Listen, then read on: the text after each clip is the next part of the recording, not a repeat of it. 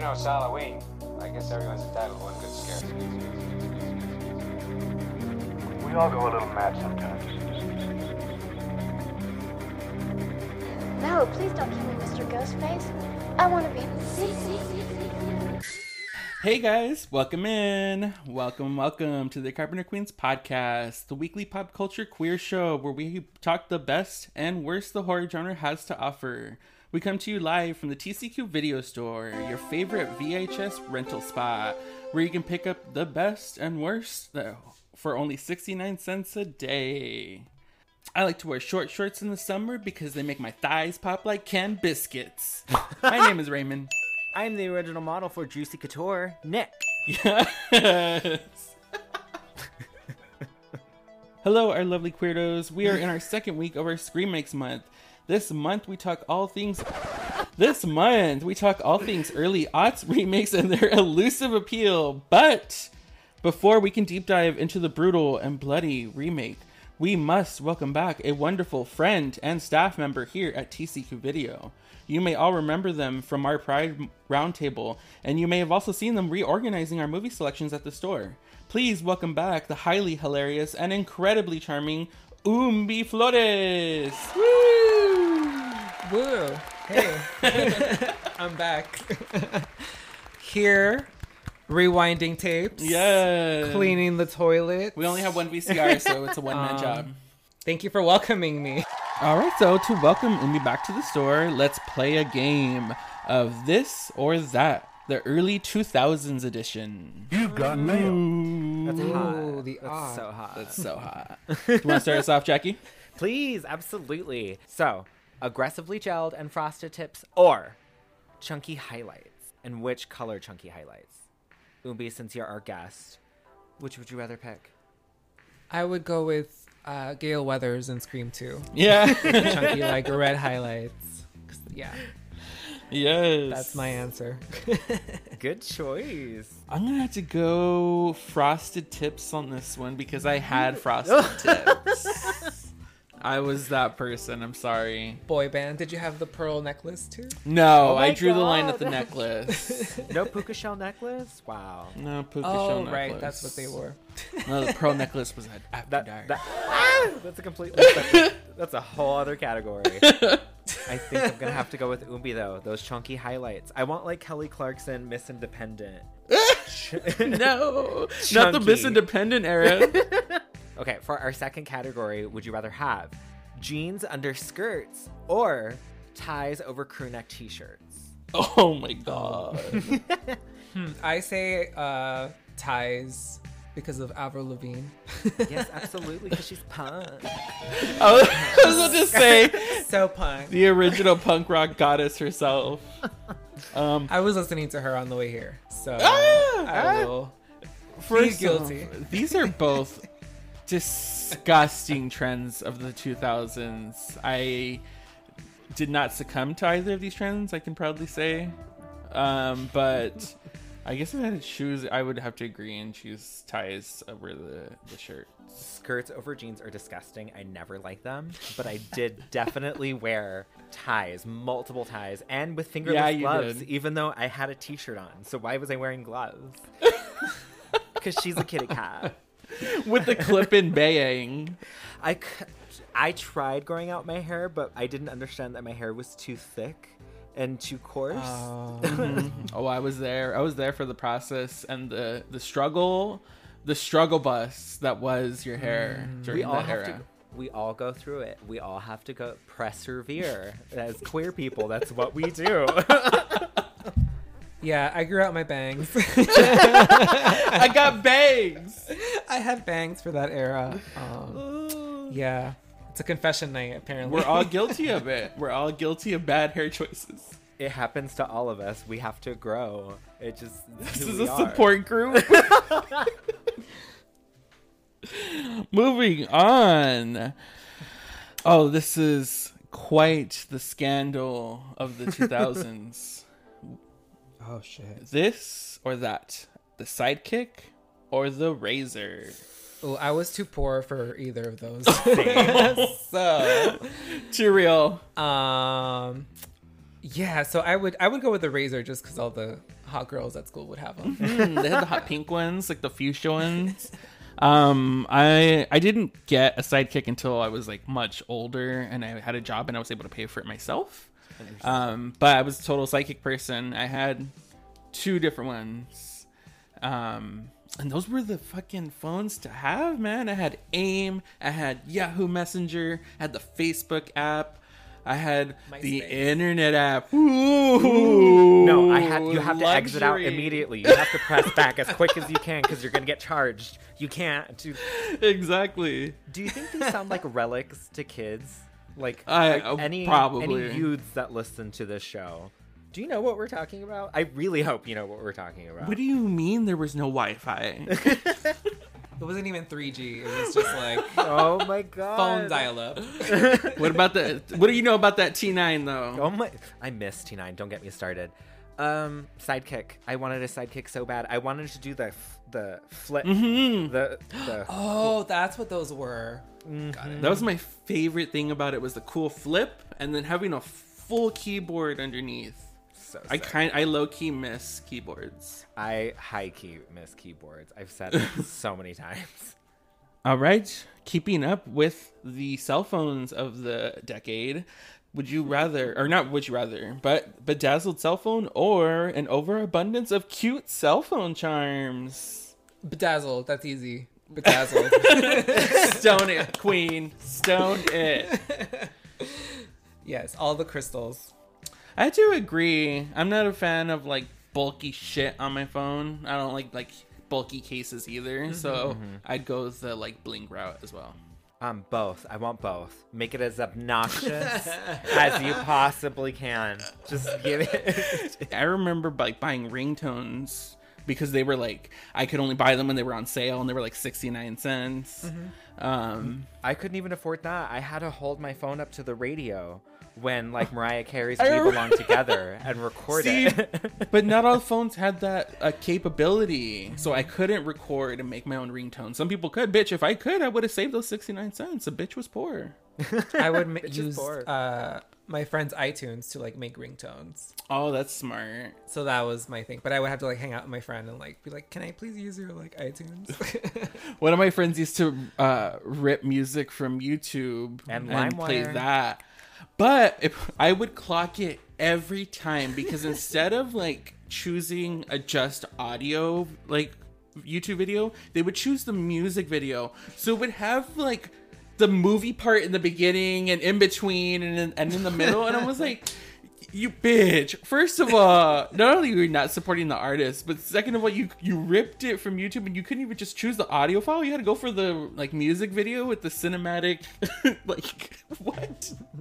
Listen, we had to do what we had to do. I, I hope my parents don't listen to this one because I was the reason why our first laptop broke, not because of porn, but because of LimeWire. LimeWire f- us Same. bro. Same. LimeWire got me in so much trouble. Mm-hmm. I think the first song I ever downloaded was Lady Marmalade. Yeah. I remember because it took three days for it to download, and I would check every day after school. three days. Um, yeah, good times. the honestly, the sound of a generation. Speaking of sounds of generations, "Promiscuous Girl" by Nelly Furtado or "Man Eater" by Nelly Furtado. Man eater. I Yeah. said man eater. Finish the sentence. there is no question. What is this question? Mm, Yes, top two Nelly Furtado on the album, but man eater. I agree. I agree. Man-eater. I man eaters all around. well, Explains a lot about us. yes, man eater. I mean, who didn't get down in their bedroom to that song? And rounding out our decade, fedora hats or trucker hats? Oh. Damn, I don't know. Fedora for myself, trucker hat for like all the guys I blew at the time. Oh, yes. We have a type. I'm gonna have to go trucker hat. Trucker hat was so sleazy during that era. It was so sleazy It and was kind the of era like. of sleaze. It was the era Oh. of decadence and overabundance. I'm gonna go with trucker hats just for this episode because Eric Balfour rocks Ugh, the trucker hat so well. in I cannot movie. wait. What a great segue, Jackie. Uh, I also pick a trucker hat because I will I will burn any fedora that I see. I will burn any fedora that I saw. I just have to bring up really quickly. Last night I was going over these categories with John Paul last night, and I was like, okay, fedora or trucker hat, and they were like, oh god, no, I don't know about either. I was like, well, I had friends who wore fedoras, and immediately, without missing a beat, are you still friends with them? Mm, true. I was into guys that wore them.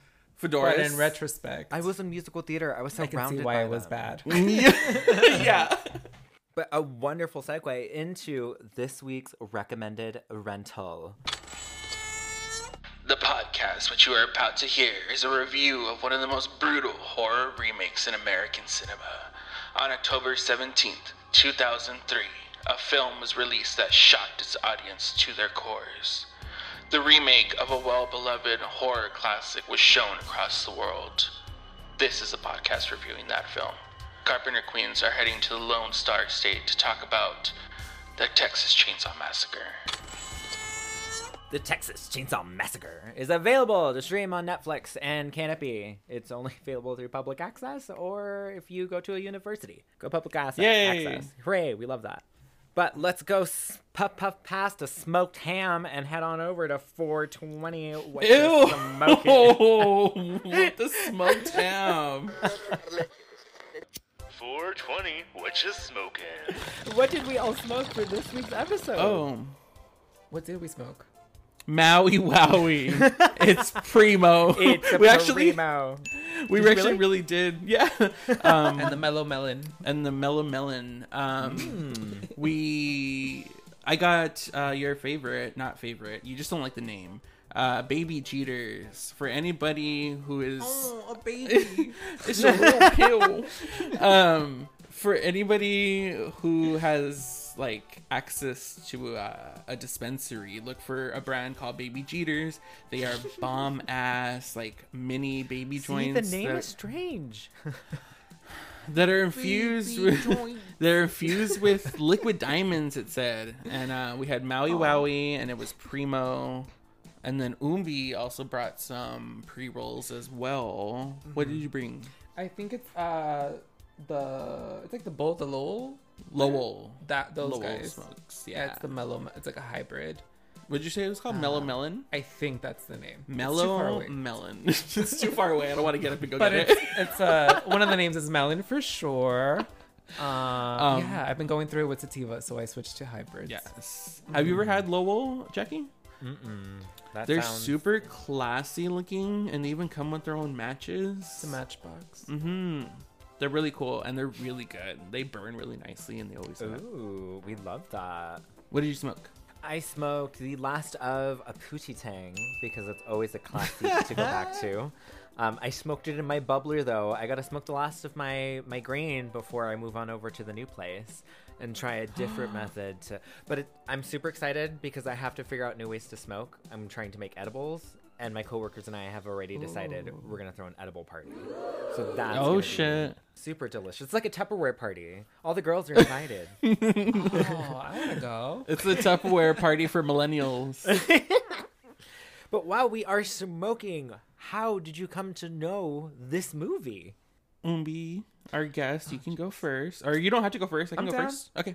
I'm down. Uh, how did I? Okay, so I rented the original from the library. Yes, another Uh, library queen. Yes, yes, yes. Uh, DVDs, honey, and queer books. Yes. Thank See, you, library. see, hello, affirmation here. An- another queer person on the pod Mm-hmm. affirming that we get a lot of our like media intake from public libraries. Come on, We need to funding, fund them. come through. Thank you. We need to fund our public library. We should start going on a crusade for this, or something. Not a crusade. We should start going on a campaign for this. What horrible wording. I'm sorry, but go on. You saw this at a library. Yeah, but yeah, libraries. I discovered Bjork there. So Works. thank you, thank you. Uh, anyway, uh, so I saw the original that way through a DVD from the library, and then I found I saw the trailer for the remake, and it was that trailer was just like dark screen and the girl screaming and the chainsaw, Mm-hmm. very creepy. So obviously, I made my my mom and her then uh, partner uh, take me to go see it, and then I think they took me twice because that's how much I loved it. Yeah. Oh my god, work. and like beg to go see it because we at that time we had moved. Uh, was it? Oh, it may have been Texas or may have been Arizona. We moved twice, uh, but whenever that era happened, that's when I saw it and was like obsessed. Yes. I was gonna ask, because you picked this one out of our lineup. It. Mm-hmm. Why did you pick this one? I don't know. I feel like that was just the one where I was just like heart connected, like that kind of horror where it's like it's connected to whatever's going around you in the world. Um and it, it becomes sort of comforting, even though it's like a ridiculously brutal movie. uh, but yeah, it's uh, I've, it's a very uh, soft spot for me. I love Hmm. that. I do too, because that's usually that's like how a lot of movies make it into our lineup as well. Is we have some sort of like emotional attachment, and we don't really realize it until halfway through the episode, and we're like, oh, Oh, that's that's why My I'm trauma. like this. I mean, I wasn't gonna say it, but yeah, we say it all the time. Trauma, trauma, trauma. I don't recall. I don't think I watched this in the theater. I remember being excited for it because this was um they really marketed this as like brutal new take on like the Texas Chainsaw Massacre and True it's- story. Uh, right and it loosely bitch and then uh, uh, Michael Bay is producing which I f***ing hate Michael Bay. I still hate Michael Bay so I was very apprehensive about that. But um I was excited because the the trailers were so intense. The new look of Leatherface was really cool. And I was like dope. And I'm just gonna go ahead and lay it out now. I'm not the biggest fan of the original Texas Chainsaw shocking I know. I'm gonna get dragged for it. Sacrilege. unpopular opinion. It's Wait, can you repeat that? I'm not the biggest fan You need to leave. That is disgusting. of the original. What is it? 1973? Four? Four. Mm-hmm. Four? Oh God, I don't know. I don't want to get canceled. 1974. 1974. You're on our pad. You're already getting canceled if you're on our pad. so 19, it's. I'm sorry. I've seen it. I appreciate it. I know what it's done for the horror genre. I'm not dissing it in any way. It's just not like Interesting. It's not for you. me. Yeah. That's fine. I understand. Yeah, I feel I that. mean- The- are you a big fan of the original Oombi? Oh, it's hard. I go back and forth between this, the remake, and the original as like a favorite, you know, in rankings. But I, I do love the original just because it's just so unsettling. Mm-hmm. The- I would say they kind of achieved that same, not the same mood, but maybe the same, I guess, uh, visceral emotions from the first one. Because when the first one came out, it really rocked America, what they thought they saw. Because even now, if you go back and watch the 1974 classic, it's not as violent as people remember. No, I feel like there was a lot of like it was cut away a lot. The the horror, not the horror, but like the intense gore or the killing. Um, But I think people were shocked because it let you kind of fill in the blanks, and you could perceive what happened because you would see the end result. Hmm, I'm gonna have to like little disagree on that just because for me, when I watched it, I, t- I thought the same thing until she gets to like the gas station barbecue place and like the uh, was he a sheriff in the original too? I don't remember, but like the older daddy guy, um, like ties her up and like beats her with a stick as he's like driving, and for me that was like enough horror. Yeah, Uh, I was like, this is terrifying. it was very real. Mm-hmm. I think that's what did it for me. Um, but what about you, Jackie? How Mm-hmm. did you come across this? Really, and this was during the renaissance of remakes, as we like to call it. This was at the it's close to the beginning. I want to say the Dark Castle movies definitely started like the kickoff. That's when we were getting House on Haunted Hill. That's when we were getting Thirteen Ghosts. Yes. Ooh, Spoiler alert. But uh this this movie, this movie, you like I said, Jackie, you were the only one to see like the ascending into madness with uh, horror. When this came out, I was definitely terrified of Leatherface. I was definitely terrified of horror movies, and this was one of the movies that I I knew that I was not going to enjoy or watch. I didn't watch this until I want to say senior year, like legit, maybe senior year of high school that I finally got to watch this movie, and it nightmares, nightmares for weeks. I just, there's so many distinctive scenes in this movie. This movie has so many great vignettes built into this movie. Mm-hmm. So I'm mm-hmm. super psyched to mm-hmm. talk about it because I didn't watch the 1974 one until I'm also going to get dragged and burned, but it's what else is new for this podcast. I want to say maybe three or four years ago, I finally got to sit down and watch it. I really enjoy it, but I grew up with this one, so mm-hmm. it's it it's gonna hold a better place in my heart. See, and I think that's mm-hmm. where I'm coming from as well. I watched this before I watched the original, and I think I only, Tell straight, I only watched the original because they were doing it at Horror Nights, and I'm a super nerd, and I like to watch all the movies that are going to be featured at Horror Nights before going, so I know what's going on. And I remember I made all my best friends watch it, and we ended up like talking amongst ourselves more than we were paying attention to the movie. Um, so that just showed my interest level all the time. But I want to say I haven't tried to revisit it since then. So I'm gonna I'm gonna give it another shot, and then I don't know. Maybe we could do like a little one-off, little five second review. I would love to because that movie, both of these movies have given me the same exact emotion of like I feel dirty after the first time I had watched them, mm-hmm, mm-hmm. Oof. in Ugh, very different, can like very different ways for me.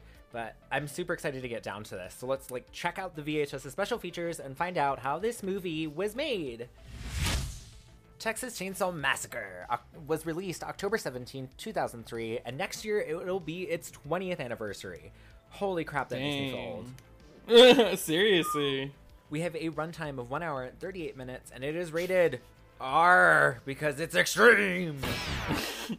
extreme. extreme. Moving on to taglines. inspired by a true story. What you know about fear doesn't even come close.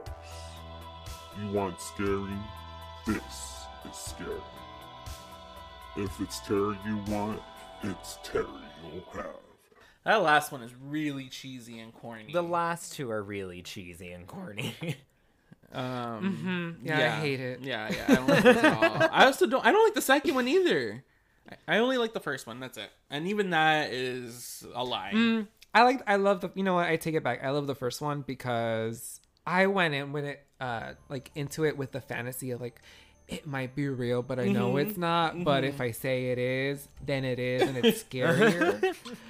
um. So like, yeah, I believe the fantasy of like this is real. Um. And then obviously, as we'll talk about Jessica Biel.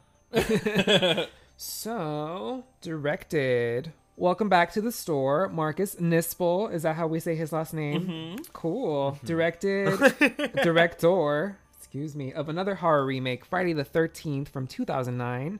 Also, check out our episode covering that movie. Mm-hmm. Woo! And the original screenplay credits for Texas Chainsaw Massacre go to Kim Henkel and Tobe Hooper, with the remake screenplay going to Scott Kosar, writer of Mm-hmm, the Machinist, Machinist, Machines. Machinist, 2004, and The Crazies from 2010. Should we move into our cast because that's that's the real that's The the tea. meat. That's the real tea here. Mm-hmm. So for our cast, we have Jessica Biel as Erin, Woo! Jonathan Tucker as Morgan, woo, Erica Leerhsen as Pepper, Mike Vogel as Andy, Eric Balfour as Kemper, Andrew Bryniarski as Thomas Hewitt. Woo! Never mind. Andrew Bryniarski as Thomas Hewitt, aka Leatherface Bitch. R. Lee Ermey as Sheriff Hoyt, aka the drill sergeant from uh, Full Metal Jacket. Pretty much. David Gor no David Dorfman as Jedediah Hewitt, Lauren German as the teenage girl, Terrence Evans as Old Monty, Marietta Marich as Luda. Wow, I'm gonna have to reset Luda that. May Luda Mae. Hewitt. Okay, Marietta Marich as Luda Mae Hewitt. What a wonderful drag name. Welcome to the stage, Luda Mae Hewitt. that is a good drag name. It's gotta have three.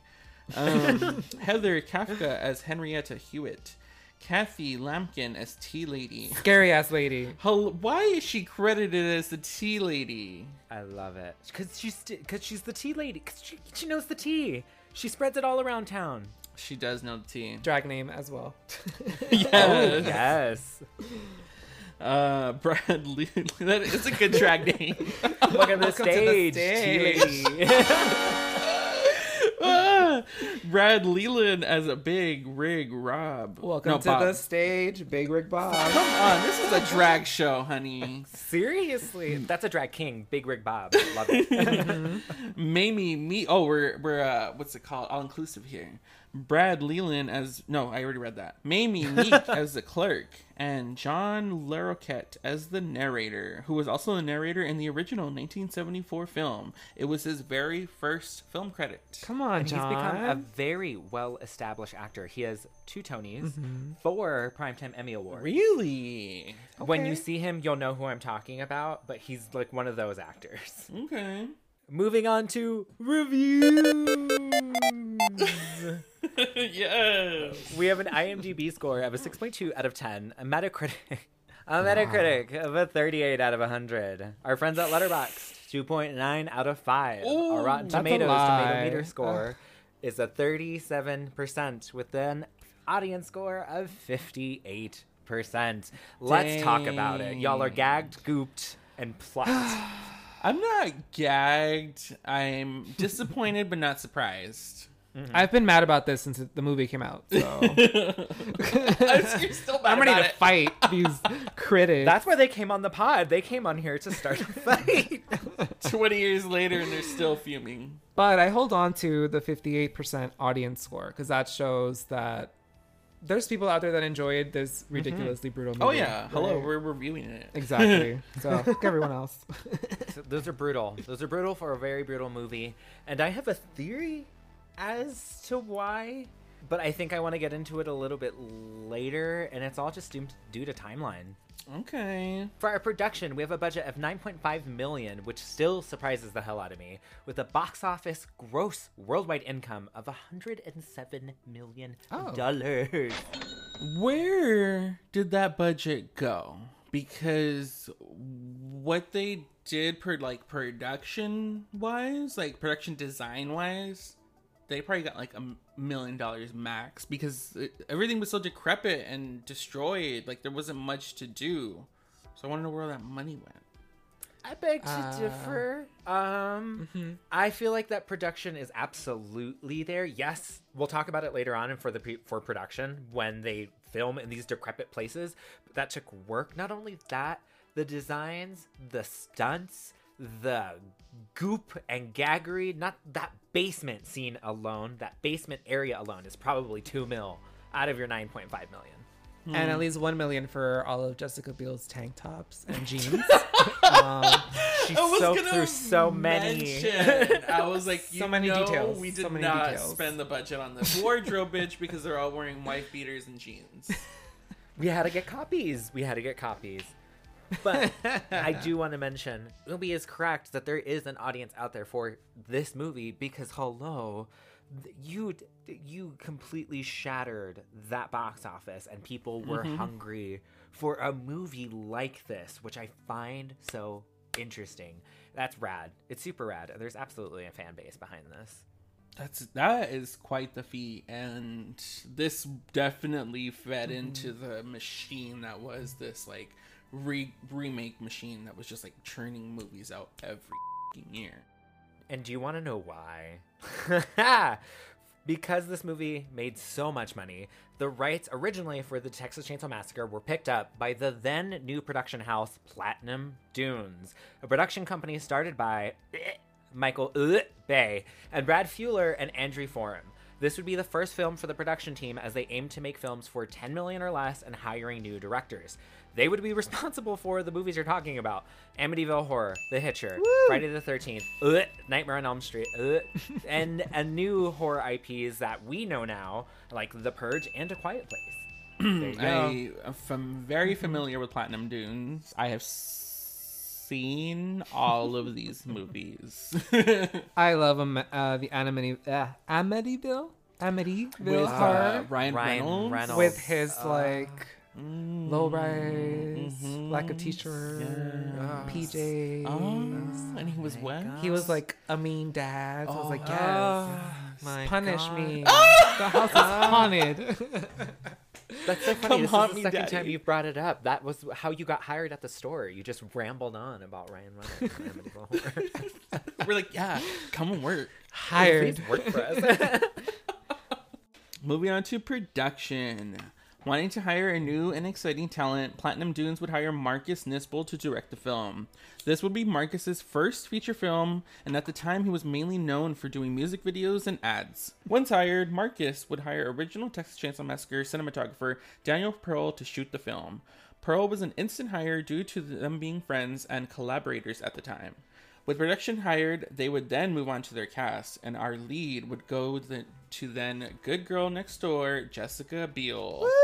America watched her grow up on the television program Seventh Seventh Heaven. Heaven. When I see their happy faces smiling back at know. me. Seventh Heaven. I saw one episode and it was the one where one of the kids got caught smoking. Yes. Yeah, yeah. the scandal, really. and the scandal of Miss Biel doing uh, a topless photo shoot at the time. For Maxim. Maxim, yes. I fully remember the gag and the goopery. It's Yeah. I just- this is kind of like the only big thing that I really know her of. I kind of I did not watch Seventh Heaven. I Um, did. What else was she in? Well, seventh. She was on Seventh Heaven for a long time. Like, like you wrote, she literally grew up on the show. So she was. this, She it started in 1997 and it went on to I think 2004 or 2006, somewhere in between that time. So she was still on the show when she came out on Texas Chainsaw Massacre. So I can only imagine Mm-hmm. how people were just like ready for this because she Yeah. shows titty, see-through titty. well, I, I mean, I'm sure she gave the okay, but I know she wasn't the one who chose this. But in, that's beside the point. So this was her big breakaway from Seventh Heaven and her good girl image. So this was the gag and goopery for her and her fan base because everybody thought she was a little goody two shoes Christian girl, and she came out with her titties out, mm-hmm. no bra, no this. panties. She was in Blade Trinity. Oh, she was in Blade Trinity. she was with haha, Ryan right back around. Reynolds. Ryan Reynolds. Mm-hmm. exactly. And his body. His body was there too. God, it was so good. For our production, it would begin in July of 2002 outside of Austin, Texas, and wanting a fuller sense of authenticity, Marcus would shoot everything pretty much on location. Taking inspiration from the real life murderer Ed Gein, they would create the Hewitt home with a sense of realism. And wanting to truly sell the decrepit nature of the Hewitt home, the production team would go as far as sealing in actual black mold that grew in some of the homes they would use for location. They would have to bring in specialists to give the all clear to start shooting here. Oh That is God. wild. No, that's not safe. Like, we can fake it. We don't have to have real molds.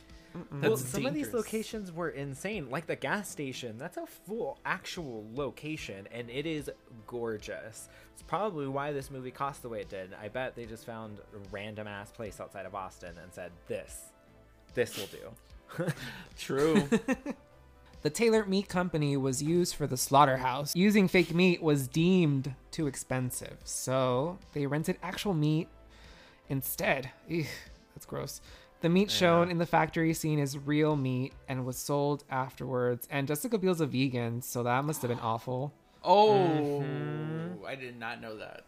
And she literally hides in between two carcasses, Ugh, In like an actual. Uh, no, mm, I like can't a imagine the walk-in smell. freezer. Ooh. No, I already can't stand walking by the meat counter at the market, let alone like walking around slabs of beef. Yeah, it makes you feel dirty. Mm-hmm. Ugh. And not in a good way.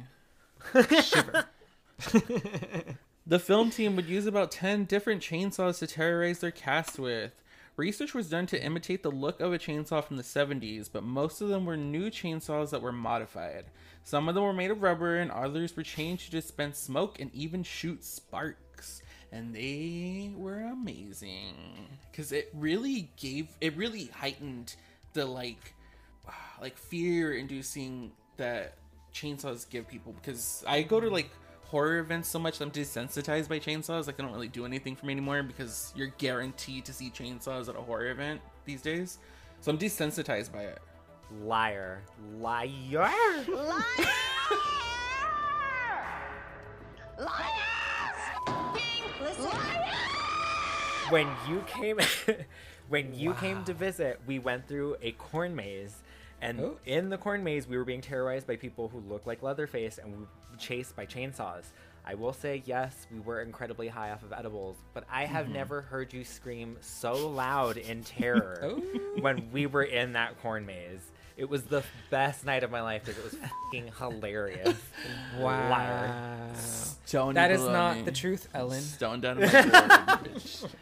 That's I not true, remember- Ellen. I I was paranoid to high hell that night, and uh, I I will I will say that I'm gonna end there. Thank you for coming TED Talk. I just think the chainsaws add to Leatherface's like bear drag queen fantasy. You know, it's like a production. Yes, it is a production. She's so theatrical. hmm For our fun facts, during an intense scene with Morgan and Sheriff Hoyt, Jonathan Tucker, who plays Morgan, actually made himself throw up with the prop gun in his mouth every single take. And some of it can be seen in the final edit, and they took at least 24 to 25 shots of him just throwing up. And it sucks because you don't see it in the movie. You see it, but it's like clear vomit. Yeah.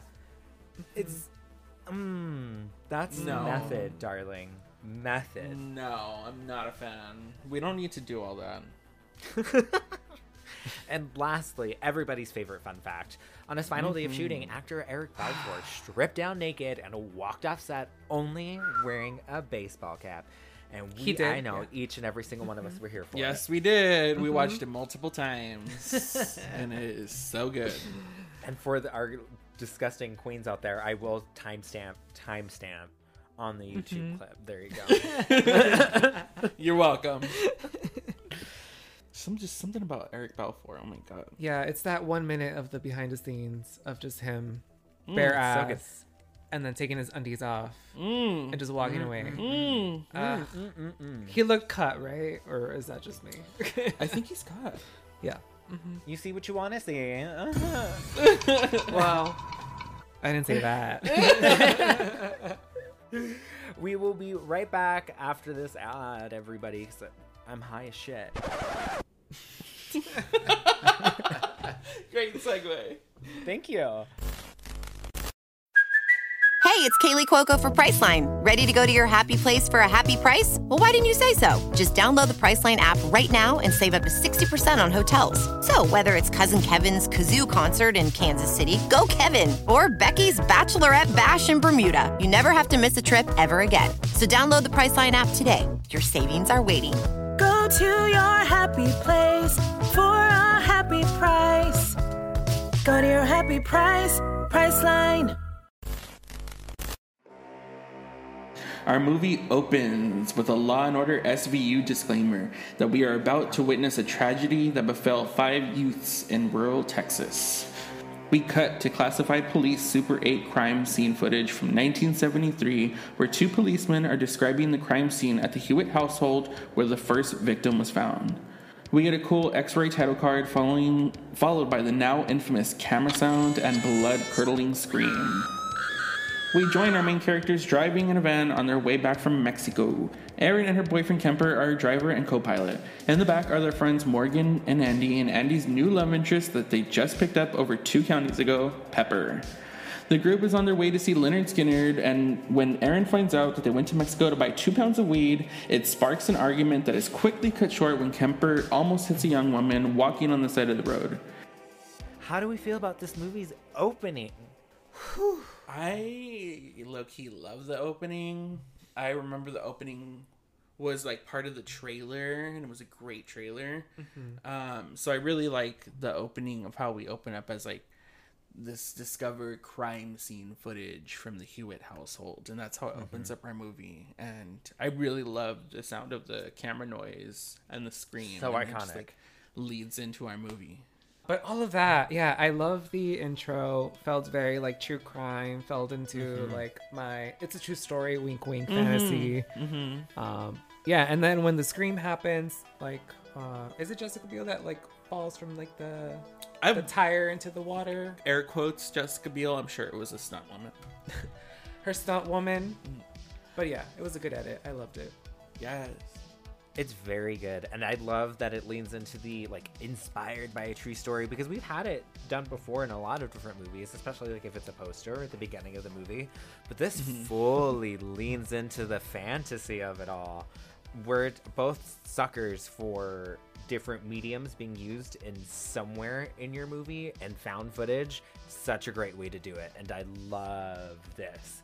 How do we feel about our main core cast? Erin, Kemper, Morgan, Andy, and Pepper. It's kind of the Scooby Gang. Like, how do you feel about them? In the mystery machine as well. I know. with the pinata with the weed. I love this cast. They're all very hot in their own like distinct way. Yes, they are. Um, I hope they are all you know experimental and probably hooked up if they had survived. Right? I hope so. something. But yeah, they're all very hot. But yeah, I just I love the whole setup. Um, yeah, Lynyrd Skynyrd. I don't know about that, but Oh, it was I- the seventies. right they're off the white. bat. That's very true. The- uh, supposedly, they're on their way to a Lynyrd Skynyrd concert, correct? Like front row seats, super mega. Mm, front I, row. I like it. The, I like that it still feels very Texas Chainsaw. I like. How do you? Mm, we're gonna get there. I'll ask that question afterwards. I'll shut the hell up. Uh, hold up. In my notes, I quickly clocked Pepper as the natural witch bitch from Blair Witch 2. Oh, the one that like spins and spins around. Yes, like Oh. gaggery, right? Okay, I love this movie even more. Let's go. That's a deep cut.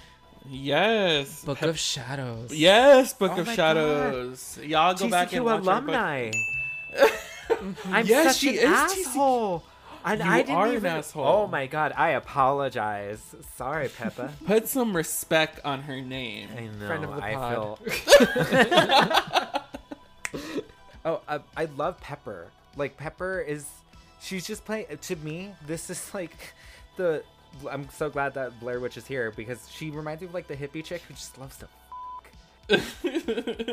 Yeah. I'm so for it. Even when she talks, it's so breathy. Can you believe we met yesterday? It's just like synchronicity. It's it's.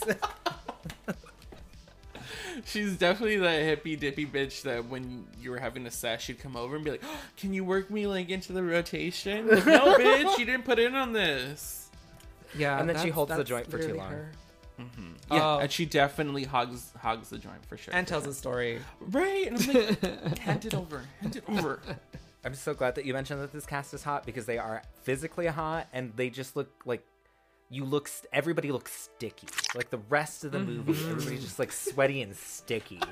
And I'm for it. I'm so for like they. Half of the ah, million went to Baby Roll. I know for a fact. ah! At least half a million. Mm-hmm. And I, I would have, I would have paid to be the one to oil down everyone, not just the menses, everyone. But like everybody, Eric Balfour. everybody is But, so but fine. on this specifically. Eric Balfour though, like And Andy and Morgan and, Andy. and Jessica. Well, all of them. Yeah. yeah, everybody. Come on, Leatherface, come join the party. I'll take Leatherface too. Damn. oh, yeah. I'll rub his masks. so we all agree this cast is hot and i feel like i immediately actually like them. I'm kind of invested in them. I like the dynamics. They're fun. They're like a fun group to be around. They're a total I, I know this is on purpose. It's just a, a wonderful cutout stereotype of like every slasher you've ever seen. Like there's the stoner there's the nerdy guy there's the hot slutty girl there's the final girl and the stud. Like we're, we're all here and accounted for and i feel comfortable with them because we're about to go for a ride. I'm Uh, like, where's Scooby Doo though? We're missing Scooby. oh i know Yeah, that's true. Why the f- is Erin so upset about the weed? It's just weed. Like it's not like it was heroin. she's the good girl she's our good final girl she doesn't do the weed i she's waiting she wants to be married she doesn't drink the weed what however you do it She doesn't do the weed. Yeah, I think it's also in the deleted scene. It was like that she's pregnant. Like she tells him that she's pregnant, and that's she's like, "This is why I haven't been drinking or doing anything." Oh. Mm-hmm. See, why did they delete that? That would have made me. Helped. Yeah. I know. Whatever. Yeah, this is 2003 people don't want story they want death They want tits and they want blood. Give it to me. Give it to me. Oh, also the only other thing is I would be so pissed if Erin if somebody threw my not even halfway smoked roach out the window. I would have stopped the car. Go get it. Also, they could have just, you know, well, I don't know if we're gonna get there, but they could have buried it instead of just like thrown it later. Oh, I know. Or hidden it or something. Whatever. They're stupid. They're not the best, you know, characters. Yeah, they're not too smart. So Erin and Pepper get out to help the distraught young woman. They get her back into the van and attempt to take her home. The woman exclaims, They're all dead. and when they drive past the Blair Meat Factory, she flips out and tries to take control of the van.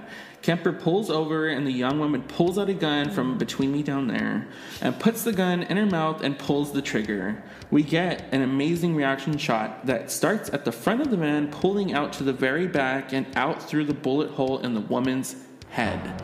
Cinematography, bitch. Honey. I, like let's just talk about that very let's just hit that one of the most if not the most iconic shot from the early 2000s horror films i'm just gonna say that Yes. with pride on my mm-hmm. chest that shot is That's a fact. amazing Agreed. and terrifying stunning. It was great, and the this scene is very intense because she gets in, she's visibly distraught, and she just mm-hmm. sits there. She does like almost catatonic. She can't really speak. She's not responding, and you know she says that everyone's gonna die or that they're all dead. Whatever, she, they're all dead. She says.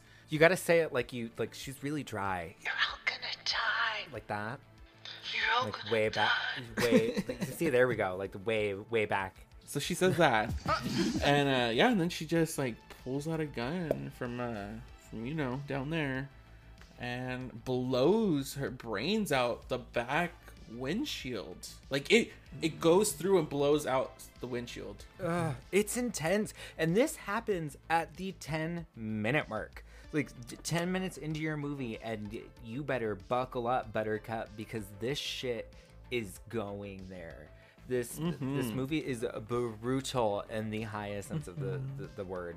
You know, I think one thing for me to that really just like got me into the movie, like hooked, was the lead into like the the gunshot. Um, like the girls in the van be like, we should see if she's okay, and the boys just be like, we can just leave her. Um, and especially like at that time in the '70s, like I don't know, it just brings a I don't know if it was intentional, but it just feels like women and you know queers taking care of each other Yeah, even though it's dangerous to do so and clearly very bad idea in this case but i don't know I, that pulled at like my friendships and the kind of friends i would have wanted at the time um so i feel like it just made me connect and then it just made it so much more tragic to just see her you know pull the trigger and the brains everywhere Oh, I know. It's extremely intense, and I'm so glad you said that because I thought the same thing. Not at this scene, funny enough, but later on when we have to handle her body, that is Yeah. when the like the different sides get get there. And this movie, I, w- I'm this movie is so. I want to say I'm gonna keep saying brutal, but it is not only physically brutal and gory, but it is emotionally brutal. Like, you go through some really serious stuff, especially scenes with the sheriff. The scenes with the sheriff are, in my opinion, the most the most terrifying scenes. That stuff is the stuff that really hits really hard, and this is just the start of that. It feels like a roller coaster that's just going tick tick tick tick up, and I'm waiting for the drop. Same seas. It's mm-hmm. definitely setting up. This like first kill is just kind of setting. It's like an appetizer of what you have ahead of you, mm-hmm. because the characters in this movie are completely. Oh, from So the fucked. from the jump, from the jump, they are just so f- they're. The group tries to compose themselves and devise a plan. They decide to shove the body aside, hop back in the van, and drive to the nearest gas station. When they arrive, they're met with Southern Texas hospitality and a shit ton of flies. When the proprietor calls the sheriff, he asks for them to meet them at the old Crawford Mill. After some aggressive conversation, the group finally heads over to the old mill with dead bodies still in the back seat. They make it to the mill and are met by no one, except some creepy kid named Jedediah. Yes, they ask, Da- they ask Damien, is he. They Wait, Damien or Jedediah? His name is. I was making a joke. I was making an omen joke. Got Oh. it. Got it. Got it. It took me a second. Gotta know your audience, I guess. I didn't get it either. I'll do I'll do two versions of it. We'll see what lands. Try it in a different tone. They ask Jedediah if he knows where the sheriff is, and he states that he's at home getting drunk. Morgan tries to dump the body and leave, but Erin and Kemper venture over to the sheriff's house to look for help. When they get there, they're greeted by not the sheriff and his little dog, too. He lets Erin in to phone the sheriff, but only Erin. You don't want no trouble. Only Erin. Okay, everybody, we took off. Here we are. I, f- firstly, we we are suckers for freaking production design on this show. Mm-hmm. How do we how do we feel about the vibes, the energy? What is it giving us? Yes. Oh my god, I love just how it feels so hot and dirty. and then you go in the house and we see Leatherface's drag room. Yeah. And it's just Yes! glorious, glorious. I love it.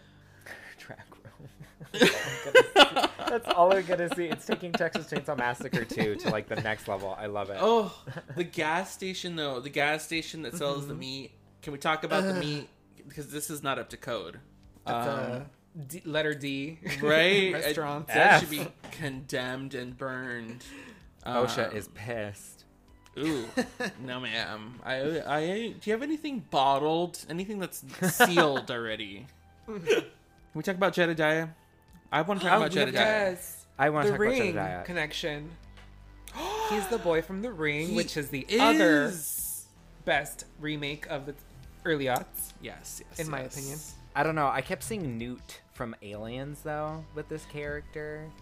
Ah, fuck New Hope. Oh, can't stand her. I love I do love Jedediah in this one. He's such a cute character. I really enjoy him. And th- I forget cuz I feel like Leatherface always takes like center stage whenever somebody thinks of Texas Chainsaw Massacre. But there's always a cast. There's always a cast of a family and in this one I really like them. Jedediah is fun and the rest of everybody that we meet, especially the tea lady, the tea lady and oh my my my my my my my are some of my favorites. Oh, my, my, my, my, my, my, my. uh, you are so right. Yeah, I think for me, when I think Texas Chainsaw, well, obviously, our drag king, Butch Bear, Leatherface, but the family, like, especially with the original, like, they're all crazy and they're all scary in their own way. And I feel like this remake accomplishes that. Oh, Epsa freaking lootly. And then even venturing further into like the sequels of the franchise of Texas Chainsaw, I think they even elaborate more on the family.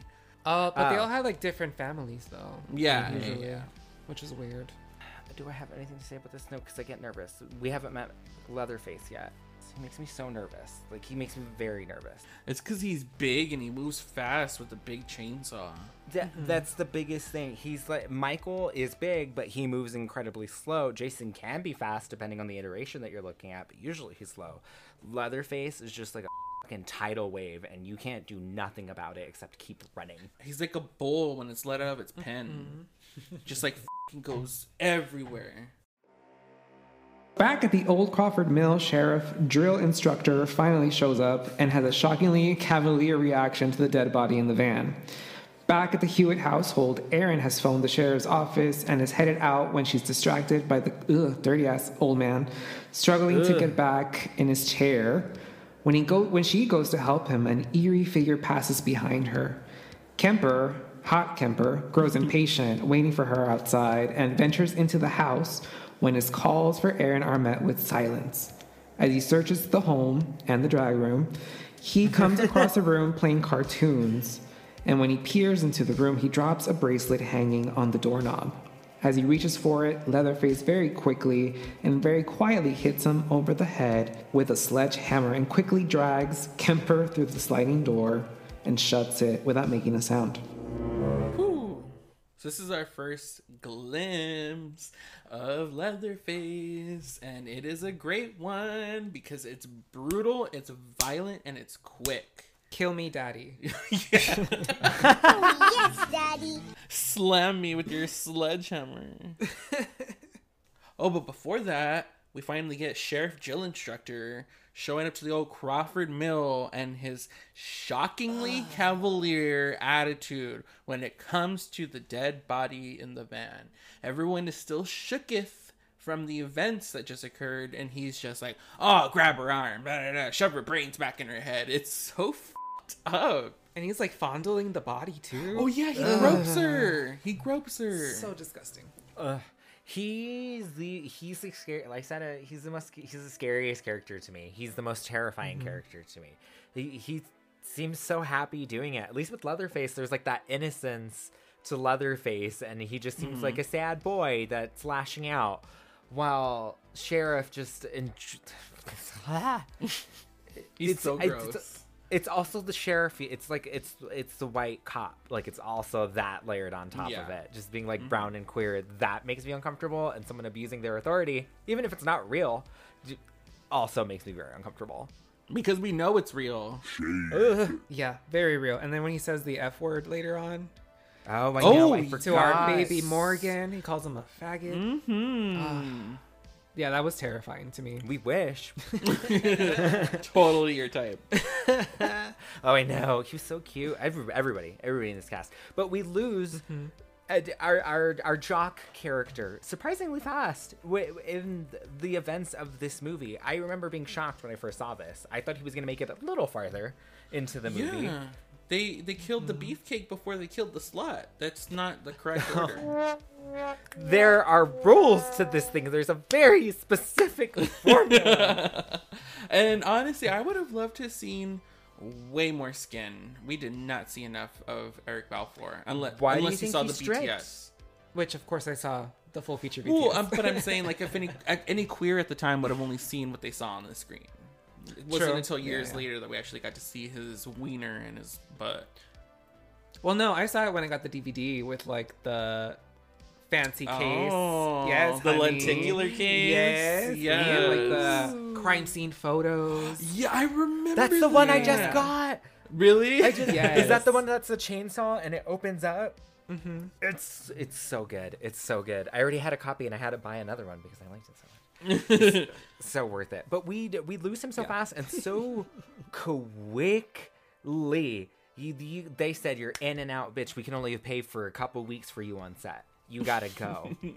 you gotta go. Uh, yeah, I, I feel like aside from Jessica Biel, he was the other hot star at the time, and maybe the blonde guy too. I don't really know much of his career. Let's talk about the creepy old man. Hello, with more of the family. He's just mm, he reminds me of a guy who was like in charge, but now he's no longer in charge. But they tell him he's in charge, but he's not in charge. Uh, ew, ew, he's gross. I don't like him. Ew, Michelle. He he, he gropes uh, Erin, and he's totally like obviously he's in on the scheme because when just or excuse me when Erin's trying to get him back into his wheelchair.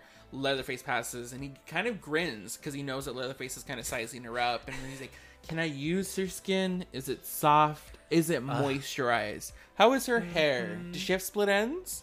Is that a bob? Do we have layers? Are there highlights or lowlights? Because you know he's thinking about. You know Leatherface is thinking about it. New looks, but just highlights. Just around the face. Yeah, and yeah, and her hair, human hair wig for Miss Leather. Bundles, Bundles. Honey, yes. But oh, yeah, that man was gross. You know, he does not wipe his butt correctly. Ew. He's Oh. just disgusting. He just he looks like he smells like a scratch and sniff. Ew. Oh my god! I hate him. Oh my god! He just lets This the whole water fam- run over the crack. Oh my god. This whole family is wild. But we get or we get to see the house, the Hewitt household. I really love the design of the Hewitt household. It doesn't feel overt gratuitous like House of a Thousand Corpses wanted to do. Because House of a mm-hmm. Thousand Corpses mm-hmm. was like, we're extreme. extreme. This is like to me like a restrained until you go into the drag closet, as Oombi likes to call it. I just wasn't a big fan of the facade. It looked Really? almost industrial. It didn't really hmm. give me home. Like I wasn't getting hmm. home vibes from it. Um, hmm. It looked more industrial to me, but I did like the inside, and I, I liked the pigs because that was disgusting. It's a, it's a pig pen in here. Uh, huh. like that was it's like actual line. How did you feel about the home movie? I love the home. I felt like it was a little extra size wise. Like, you know, it may or may have not been a home for somebody to live in at Right. the time, but it looked beautiful. It was lit beautifully. The pig pen, you know, Leatherface does not go in that room because he has his drag room, he has his basement lab. um, you know, It's a Yeah. walk-in closet, really. It truthfully is. There's a pool function. It's wonderful. yup. Um, so yeah, I loved it. I yeah, I think that's one of my favorite things about the movie. It just feels like it, that's like a real thing we're watching. Yeah, it adds to the reality. Erin is startled by the noise and goes to investigate. Back at the van, the sheriff has enlisted the help of Andy to saran wrap the victim's brains in her head so they can toss the body in a trunk of the sheriff's car. At the house, the search for Kemper turns up empty handed, so Erin heads back to the mill, annoyingly calling out his name the entire time. I just got that line as a radio. We cut away to Kemper, laid out in the slab of Leatherface's workshop. Bowls of teeth, Vaseline, needles, and hooks hanging from the ceiling adorn the room. It's like a daddy B- BDSM party in here, y'all. It's a drag closet for everyone. This closet's got everything. Vaseline. we cut back to the group waiting at the mill. Erin finally rejoins them, exclaiming that the sheriff is on his way, to which they reply, He's already left with the body. She asks where Kemper is, and they respond with, Isn't he with you? After a moment, she realizes he's missing. Before the group can form a plan, they're distracted by a blaring car horn in the distance. The group walks over to the noise to investigate, and when they find the source of the noise, an abandoned junk car, they find teeth and a jar containing a photo of the girl that killed herself in their van. The group is split. Pepper and Morgan want to dip, but Erin and Andy don't want to leave Kemp behind. The group splits up, and Erin and Andy heading back to the house while the others keep their teeth in their heads and wait at the van. It's a production. It's a It is a production. production. Hunty. It's a full immersive theatrical production, and I'm here for it. Mm-hmm. So, sheriff. We come back with our sheriff, right? We saran wrap, and Mm. this is what I mean by the the emotion. It's emotionally brutal, and it's just like the beginning of it. The sheriff loves to f- with people in the most f***ed up mm-hmm. ways. yes, yes. It's really fucked up and he's totally desensitized by this point and the everyone at the scene is still very much, you know, in their feels by what just happened literally like moments ago. And so it, it's it's hard to watch to say the least because like you, you can only imagine how that feels.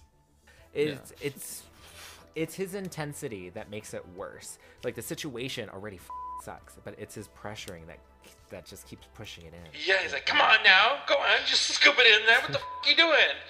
Faggot! It literally just like drops the f bomb in there, and then on top of that, cups a feel of the corpse. I cannot. It- I can't either. He is so Disgusting. disgusting. However, I just have to mention the line that still gets me. I forgot about this line until it happened. Was when Pepper is just she's like, "This is f***ed up," and he's, he responds with, Don't give me any crap, young lady. God damn it. I got just as much respect for a dead body as anybody around here. Hurry, get that Nazi goddamn thing out of my goddamn back. That is my favorite line of the movie. Don't uh, put that rotting so bitch good. in my back seat. Throw her in the What trunk. the fuck is wrong with you? Get her out the back seat. You couple of faggots. Yay. Whew, so scary.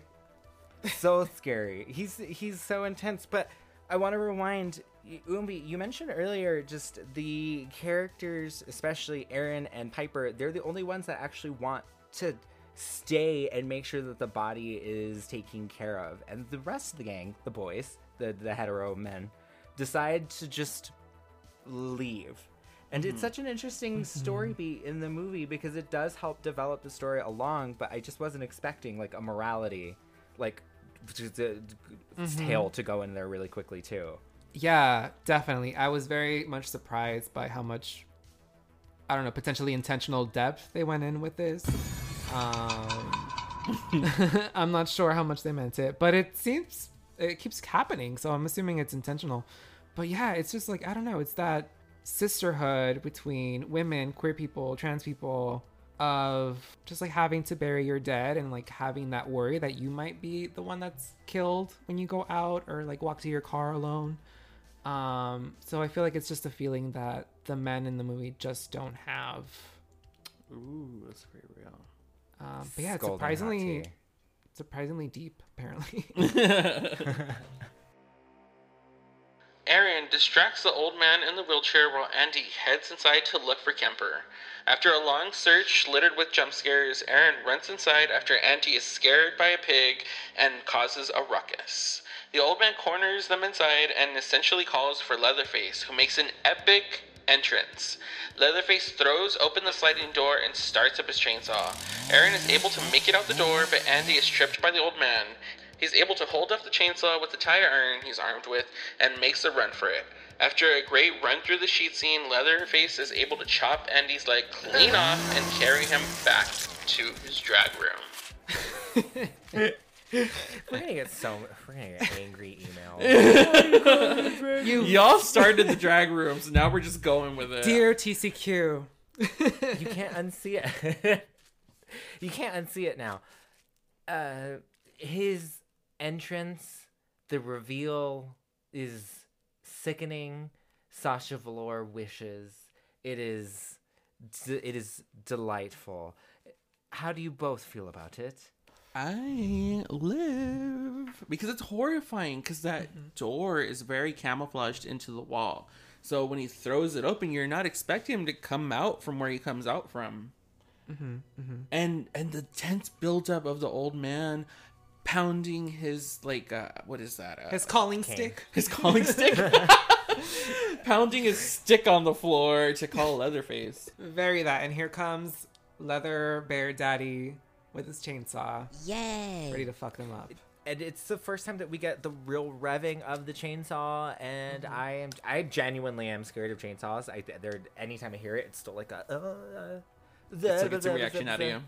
mm-hmm but andy's leg swippity swipe that's that was great that chase scene is fantastic Yes. Yes, I agree wholeheartedly. It's a great chase scene. Classic.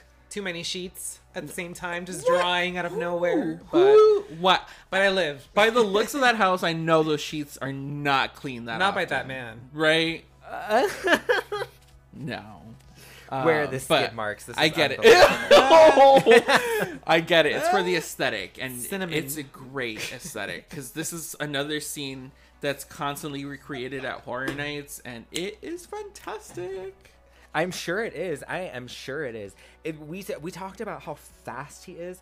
Not only is Leatherface fast and just like a brutal force, his weapon is so quick. It is so vicious. Ooh, ooh. It's. I feel bad for Andy because this isn't even in the worst for him. Sorry. Mm-hmm. Oh, I know. Yeah, and honestly, yeah, it's a chainsaw, and he might be, you know, compensating, but he, he walks like he's not compensating. Like he knows. Yeah, he absolutely, Yeah. absolutely. He can wreck your life as well. Ugh, his leg. Okay. Erin makes it back to the van where Pepper and Morgan are cleaning the brains off the walls. And she frantically jumps in and attempts to start the van, yelling for the gun. Give me the goddamn gun. Just as Pepper tells her, the, uh, tells her the sheriff took it, the sheriff jump scares Erin and orders them all out of the van after finding a joint in the ashtray of the car. We get a cutaway of Leatherface transferring Andy to a meat hook and then treating his amputated leg with salt and wrapping it in paper. Back at the van, the sheriff has the trio in the dirt and is in- interrogating them. He drags Morgan back into the van and forces him to reenact what happened when the hitchhiker shot herself. We get a quick cutaway of Leatherface working on a new mask in his drag room, a mask made from of the late great Kemper's face. And when he's finished, he takes off his mask and reveals his deformed face underneath. A new addition to the franchise, and it's not a good one like Man Candy in the form of Kemper and Andy. I think I read that wrong, but I agree they're hot. I don't know how to break this down because for the the movie just as quickly descends into madness in the the most horrible ways. We get Erin running back, um, one of multiple scenes of Erin running, and I have to mention another half a million went to the smoke machine used in this movie. There's so many light rays, Machines, Jackie. There was multiple smoke machines. It was it's it's glorious because it is very pretty to look at. It is I really like this movie because I feel like this one is the one that started the trend of using like one tone, either like a full yellow tone or a full blue tone, and exaggerating it and making it dark. This was kind of the one that did it, and I really like it, especially when we get into the van. Um, this scene still, mm, I don't like it. I don't like it because it's a lot for me. I don't like it. That sheriff scare he scares the crap out of me. And hearing Pepper, who always freaks out. That's just kind of her character, but freak out and seeing Erin freak out. And at this point, you can tell Jessica Biel was losing her voice because when she keeps going, he's killing him, he's killing him. Yeah, her voice is cracking. I mean, she Poor screams girl. a lot this entire movie, so I This can whole imagine. movie. How do you feel about the interrogation? Uh, it was kind of hot. Ah! I'm gonna get yeah in trouble. No, just kidding. No, I feel like not that it was hot, but yes, it was hot. Uh, did I say it was hot? in the way that the sheriff was very much like Dom top about the situation, like put the barrel in your mouth. You know, like she actually did it. Um, and I don't know, it was just like weird sexual tension happening. Um, aside that it was terrifying, but you know, as a teen, we didn't get too much queer content. This is true. This is true. She like- heard put This is queer because I said it's queer. I'm queer, and I'm saying this is queer, so it's queer. it's queer. Oh god, we got different complete reactions.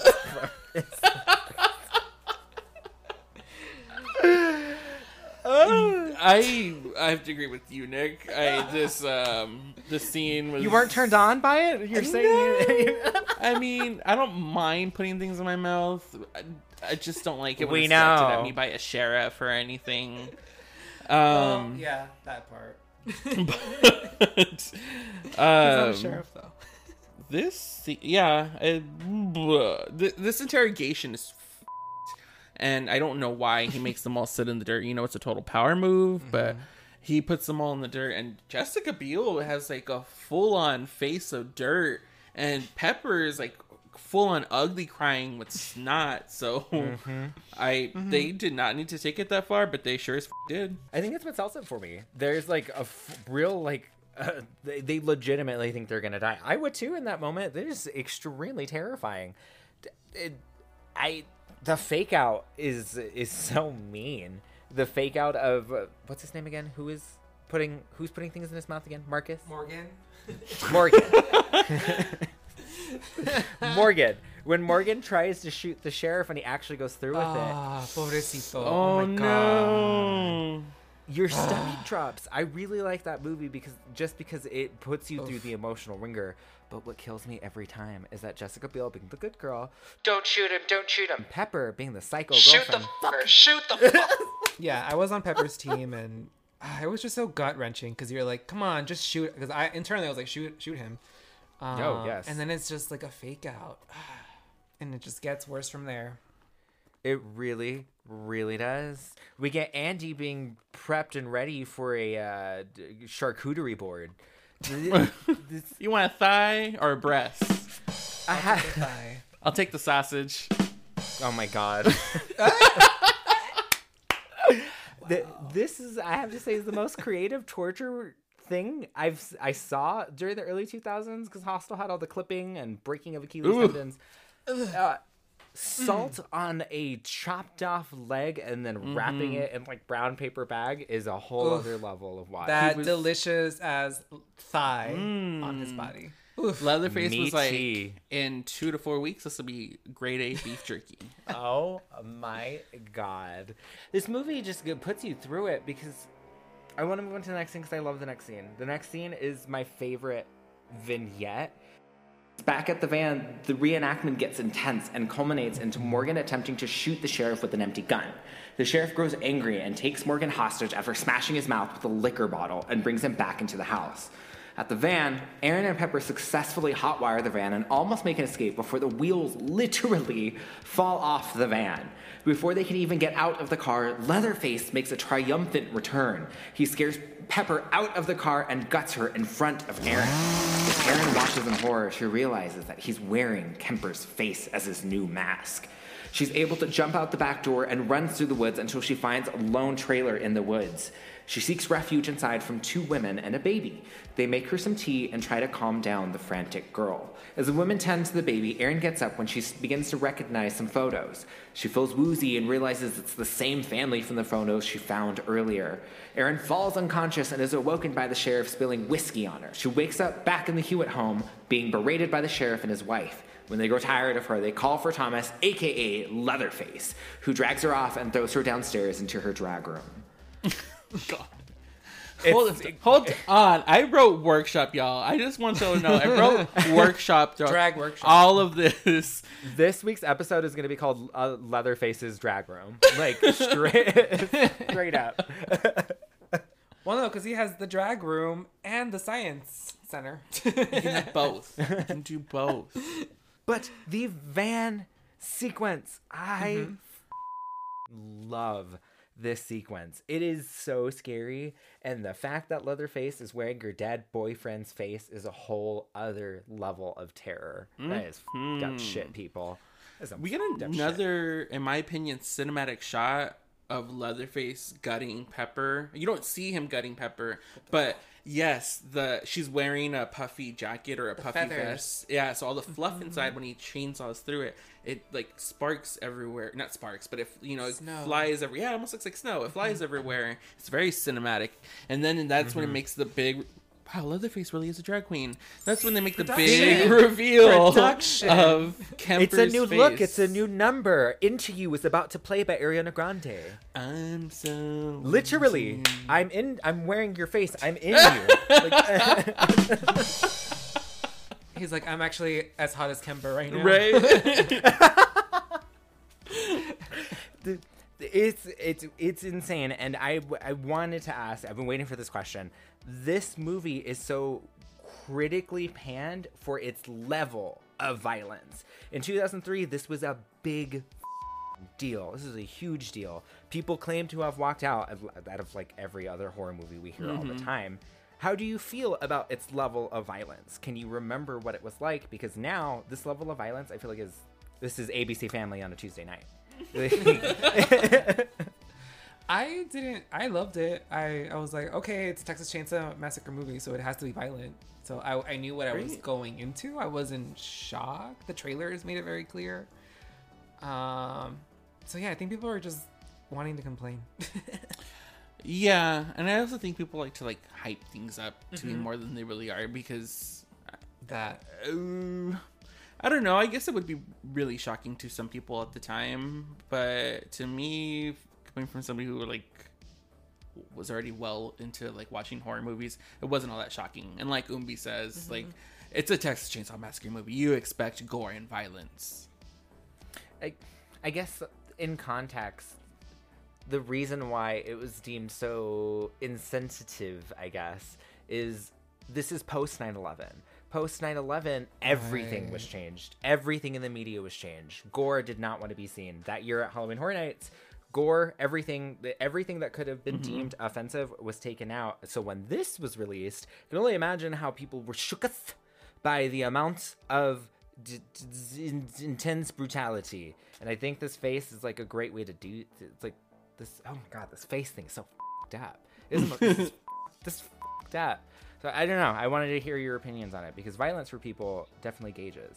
I think it also, like, on the flip side of that, gave a lot of people a sense of relief during that time to see all this violence projected on the screen, to see all this aggression taken out. Um, it's kind of cathartic in a fed up way. And so I feel like, uh, uh, you know, people who don't relate to horror movies and who can't see the bigger picture of what, like, horror can really tackle, they just only see the gore, and that's that's why they deem it mm-hmm. so graphic, and they can't see past that. But I I am on the flip side of that. Like you know, I enjoy it. so You're totally right because everyone else got ev- audience members felt the same way because it made a shit ton of fucking money. It made a mm-hmm. shit ton of sequels. People need that catharsis. I'm glad you mentioned that because we've talked about it a lot on the show.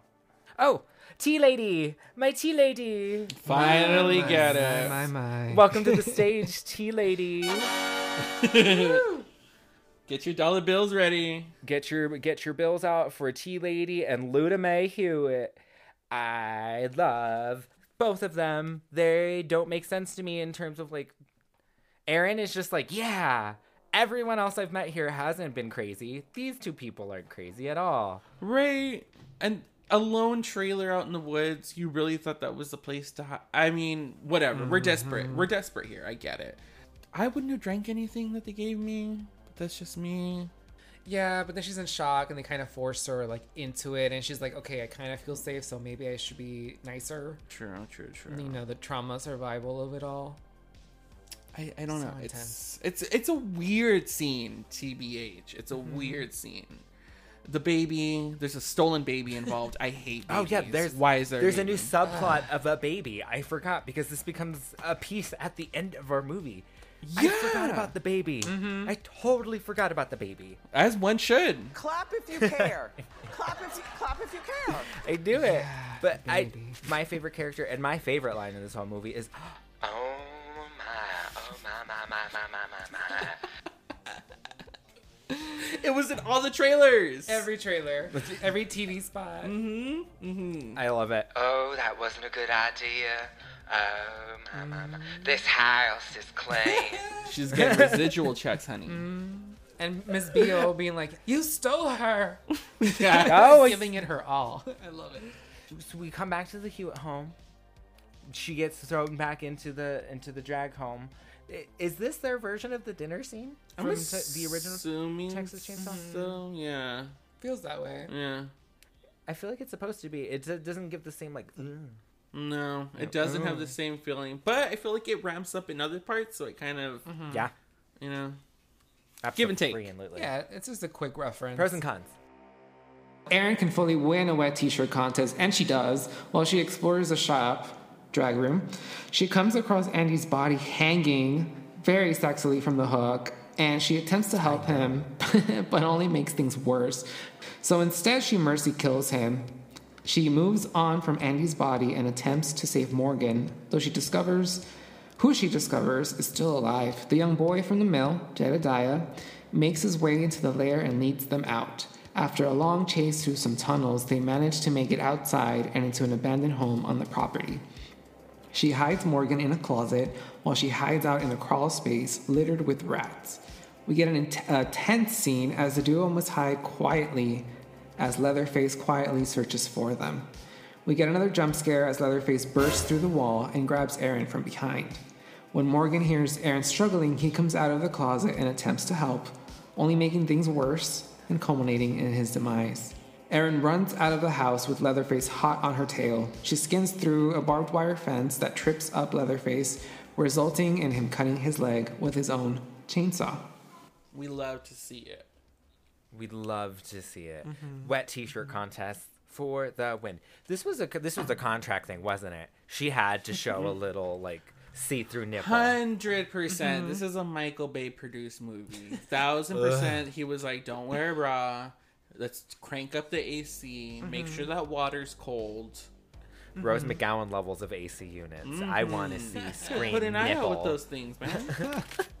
Scream nipples. Wow, yeah, that's exactly it. I mean, I'm Um, not mad at it. And Oombi, thank you for bringing it up because I felt conflicted. I was like, why is Andy kind of hot? Like, why? Like, he's kind of mm. hot. up Yeah, he like almost won the web t-shirt contest. this close. If This if- close. If we could see more nipple. Exactly. It, It only, only counts counts if if you you saw a nipple. But our mercy killing. Mm. I want to ask, were you pulled emotionally by the mercy killing? I was so sad. I was so sad. I was very tragically invested. And then she is kind of dumb because she like stabs him very slowly to the stomach. So he's like Guys. s- bleeding out and still alive. Worst. and she's having her moment with like the blood on her. You know, great moment, but also very selfish in a and then she tries to save Morgan and mm-hmm. fails miserably at that. He becomes Millhouse. Like he straight up becomes Millhouse. And then look, we get the return of Jedediah. Jedediah comes back to help him out the lair because apparently he knows the layout of bites Leatherface with his teeth. those little rat teeth. I forgot. His little rat teeth are so evil. Munch, munch, crunch, crunch. and then he just throws him into the wall. Oh yeah, he straight up like murks him and she's like, boop, yoink, he's gone. Oh my god, he slices him in half, and then my favorite is that Erin just runs away screaming, "No!" Like, at this point, what else can you do? Leatherface, you just have to outrun Leatherface. You just have to somehow outrun him. There's really like no way to take him down. Oh shit! and this is a good way to take him down because she like barely makes through this like wired fence and when leatherface's big bulky ass tries to do what she does he ends up cutting himself in the thigh with his own chainsaw it's Queen down. queen down Is she gonna jump from there? It's it's an it's a nod to the original when he nicks his thigh. We had to throw it in there some way, shape, or form. Mm-hmm. It's for the fans. For the fans. for the fans, fans. The only other shot that I want to mention is is when Xtina is up against the wall and we get the sick lighting from like mm-hmm. the different holes in the wall from the glory holes that that that he's running in the in the house mm-hmm. and then he grabs her through the wall. I love that shot. Also, in every trailer, any trailer it was in. Mm-hmm. and still made me jump when I saw it in the theater.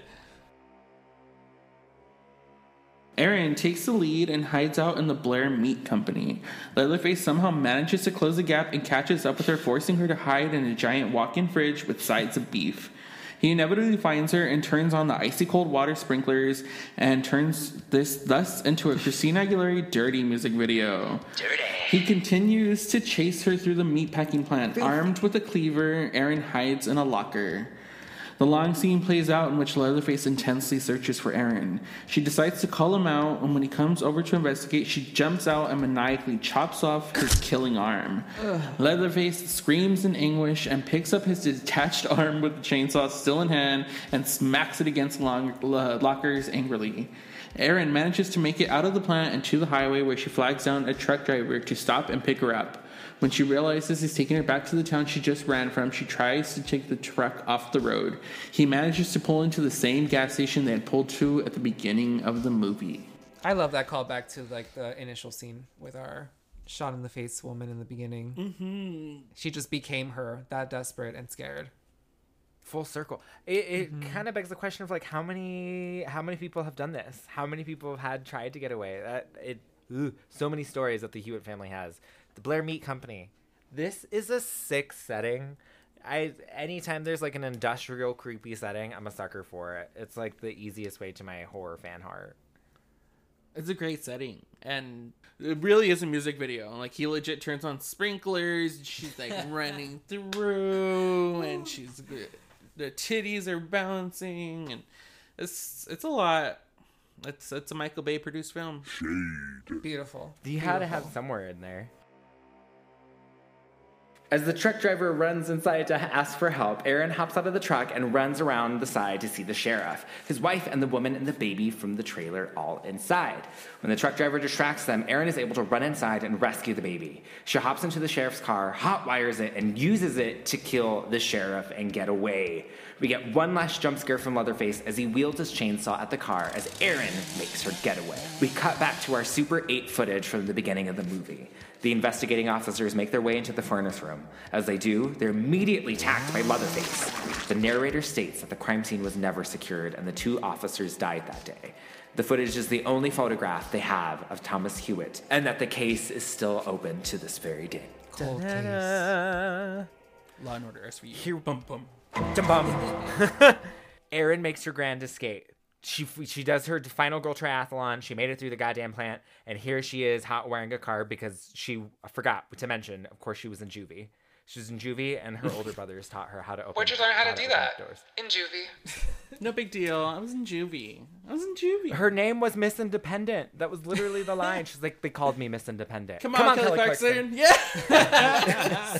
I really like sheriff's death. It's so Oh, warranted and it feels so so, good. Because she double taps, bitch. Triple. Triple tap. Triple taps him. It's it's satisfying and it's warranted. It's very warranted, especially since he thinks that he has the upper hand when he goes up to the truck. He thinks he finally got her. Like, haha, bitch, surprise. Mm-mm. Run his ass over in such a Mm-hmm. glorious way. And I'm stealing the baby. Oh yeah, and then she gets the tacked on baby storyline at the very end, which was there. Mm. Yeah, it was there. Snatch that baby. Go ahead. Get her, Jade. I forgot about the baby subplot because I didn't care. Like, when they brought it back, I was like, oh, yeah, the baby. No one cared.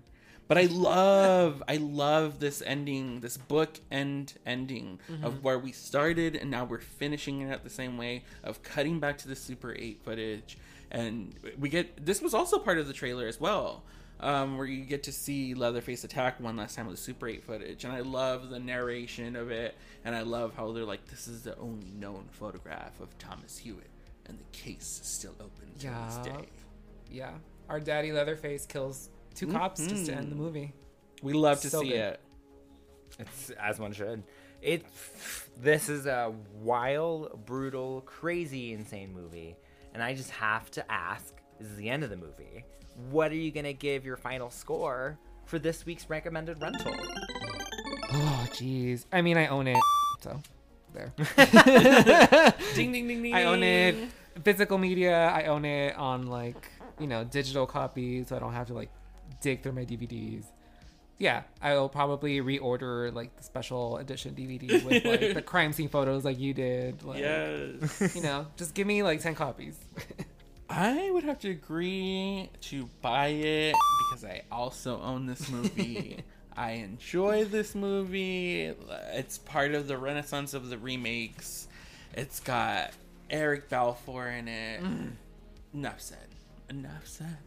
That was it. That was the, that was the whole salt for you. also, own it. I own it as well. I have two copies, just like everybody else in this room. Woo! Please buy it. Please absorb it, because uh, I will state, like we didn't even say at the beginning, trigger warning, like to anyone and everyone if- for this freaking movie.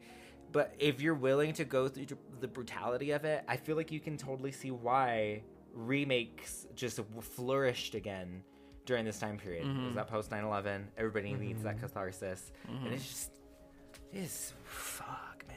Movie And all these remakes are just fun. It's like especially about next week's episode. Next week's remake. We are going to be talking about the Dark Castle remake that is dripping in deliciously evil imagery.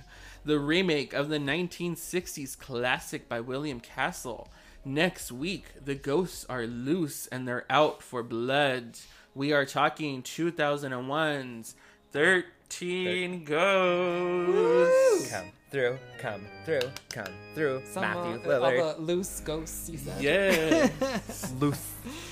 Summon all the loose ghosts. I'm so excited. I love So 13 excited. Ghosts. And I just cut it. I just got this special edition Blu-ray. well, you already gave away your your your feelings for Buy it. We all just did, I think. But before we continue, just thank you so much for being here, for picking this movie. I love that you picked this movie. Thank y'all. Yeah, so excited to join y'all again. And yeah, thank you for allowing me to like bring a movie that is so polarizing. but clearly we all love it. So I'm glad we did. Um, yeah, it's a very, very scary, funny, clearly daddy issues adjacent. for me. Yes. Daddy issues. Yeah, so super fun. And I'm so excited We for 13 relate Ghosts.